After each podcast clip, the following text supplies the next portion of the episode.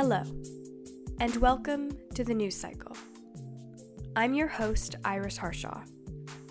It's Friday, March 6th. This is a special episode of the news cycle, solely devoted to telling Davis's story of the March 3rd elections, better known as Super Tuesday.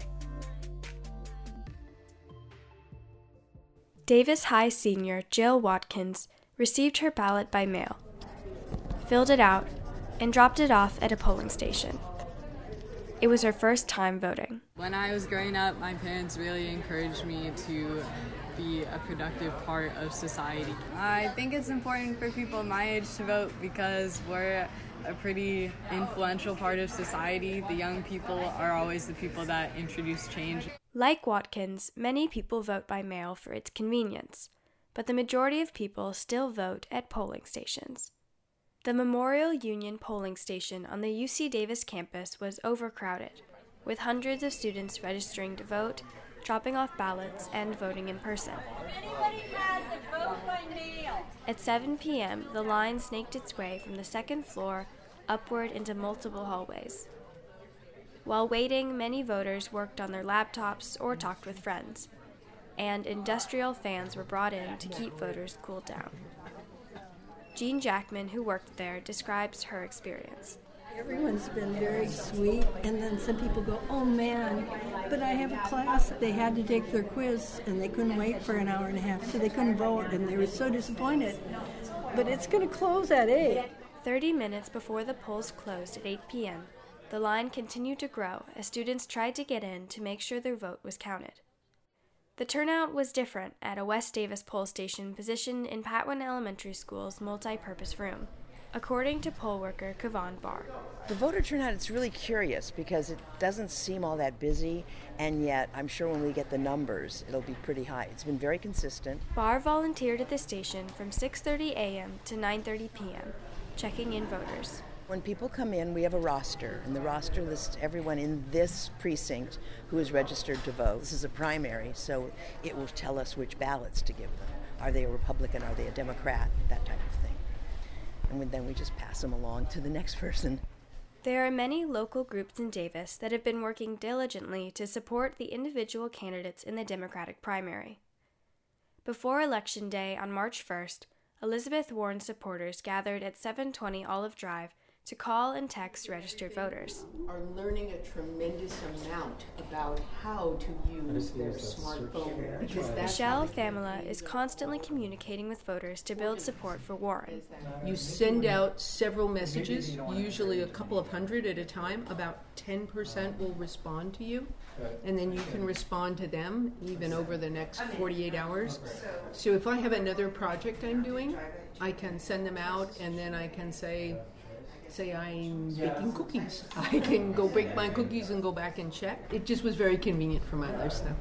Warren ended up getting 16% of the vote in Yolo County on Super Tuesday. And after failing to win in any Super Tuesday states, she announced on Thursday that she would no longer be running for president. I will not be running for president in 2020, but I guarantee I will stay in the fight. Bernie Sanders ended up winning the California primary, but his opponent Joe Biden won most of the other states that voted on Tuesday. UCD student Will Alpers, president of Aggies for Bernie, reflects on the results of Super Tuesday. It was a disappointment, to be sure, for many Bernie Sanders supporters. Aggies for Bernie has spent the last several months canvassing and hosting events for Sanders supporters. On Super Tuesday, the group set up a booth near the Memorial Union polling station. We like encouraged people to go vote. We had a lot of merchandise that we gave out to people for free. We had a cardboard cutout of Bernie Sanders. Alpers is still optimistic that Bernie can win the nomination and does not believe that he would be able to support Joe Biden as the Democratic nominee for president. I don't know. I can't speak for anyone, but I don't see myself knocking on doors for Joe Biden, at least definitely not in California come November. Um, Would you because Joe Biden's not a candidate that I'm enthusiastic about. Davis is often viewed as a Democratic city through and through. but Republican politics were not absent from Davis's Super Tuesday scene. Coleman Randall hosted an election party for local Republicans on Tuesday at Woodstock's Pizza. Randall expresses why he supports President Trump. My reasons for supporting Trump was that I had become irritated with how the Republican Party establishment operated, and I wanted to see a change in pace. There was minimal turnout at Randall's event, but as of March 5th, the Yolo Elections Office reports that 7,290 Yolo County residents cast votes in the Republican primary. 92% of those votes were for Donald Trump. But the presidential primaries were not the only things voted on on March 3rd. One prominent local race was that of the district supervisor for Yolo County's 4th District. The incumbent is Jim Provenza, who hosted an election night party filled with supporters and local community leaders. Provenza has been a district supervisor since 2009, and this race is for his fourth term. I'm running because I have been on the Board of Supervisors and I'm working on a number of important projects. Uh, I'm working to try to reduce homelessness in Davis and in Yolo County, and also uh, working on providing better services for the mentally ill as well as uh, uh senior citizens. UC Davis student Brooke Pritchard, the president of College Democrats of Davis, attended the party. Pritchard explains why she supports Provenza over the other two Democratic candidates. Jim has always supported us in housing, which is a big priority for college students. He fought for us by having a memorandum of understanding with UC Davis that they can't admit more freshmen than they can house. Because um, UC Davis just wants to make money instead of caring about where we're going to live. Um, there's a lot of homeless students, or like we jump around to couches, which is not cool. Linda Deos, Provenza's main challenger, disagrees with him on many issues. All he talks about is the past. Is the past, the past, the past. I've saved the world. I've done this, I've done that. I'm talking about I want to fix child care. I want to do foster care. I want to fix you know criminal justice issues, environmental issues. I'm creating a picture for the future. On March 2nd and 3rd, Deos and her supporters delivered handouts and stickers to residents to remind them to vote the sticker that says your voting place is here. Okay. To say, here it is, vote now. it's tomorrow. The third and final candidate running for district supervisor is David Abramson.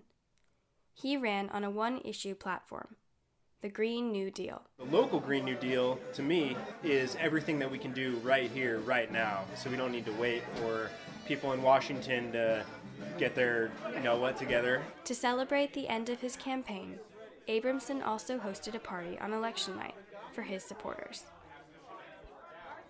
At the moment, the Yolo Elections Office does not have the official election results in, but the provisional results have Deos with 36.72% of the vote and Provenza with 49.49%.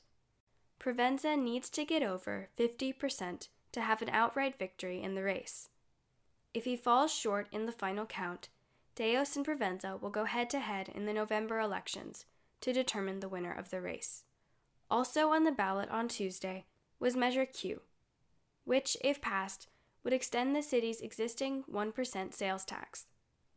This money goes towards a variety of city departments, says City Council member Dan Carson. We love having a safe community which we have thanks to our first responders and police and fire and other services. We have a, wide range of parks and rec programs. All of these things are supported from our general fund.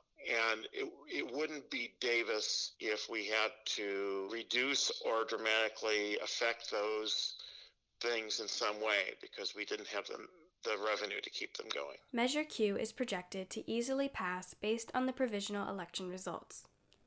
Another measure on the ballot was Measure E, which would authorize the issue of $650 million of bonds to fund facility improvements of five different community colleges located nearby. After learning what Measure E is, Sacramento City College student Caitlin Wen expresses that she doesn't think it is very necessary. I think I actually might have heard of it. It's like to improve the facilities. I don't think the facilities are like an issue at community colleges. Sac City student Janice Williams did not have knowledge of Measure E either, but after an explanation, she said that it ought to pass. People are paying for school and people are going to get a better education, so why not improve the programs? Um, things are changing, everything's not the same as it was 10 years ago, so it's kind of have to upgrade and improve and stay present. The provisional results also suggest that Measure E will likely be passed. And the final measure on Tuesday's ballot was Measure G, which would approve a parcel tax to fund Davis teachers' salaries. Davis parent Evan Jacobs organized a Measure G election night party in Davis's Muir Woods Community Center. He explains why teachers are paid less in Davis than in neighboring districts. The reason being is the state now for several years has shifted funding away from Davis public schools towards other public school systems in the county and in the region. They're really focusing, and it's an admirable goal, on closing the achievement gap at underperforming schools and underperforming school districts. What that means is that we've gotten less money per pupil here in Davis than other surrounding districts. What that translates to is that we have less money to pay our teachers than other districts per pupil.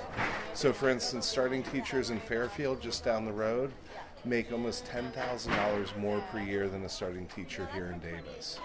Some people oppose the measure because they believe there are too many special taxes on their property tax bill.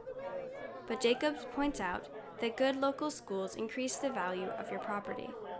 To keep the school system great, to keep the education system excellent here in Davis, it's worth every penny to me. Davis High teacher David Ackamore has also put time and energy into the Measure G campaign. I'm anticipating um, that it won't pass, but I, I would like to be pleasantly surprised. Ackamore points out that many young teachers cannot even afford to live in Davis, and therefore could not vote to approve the measure.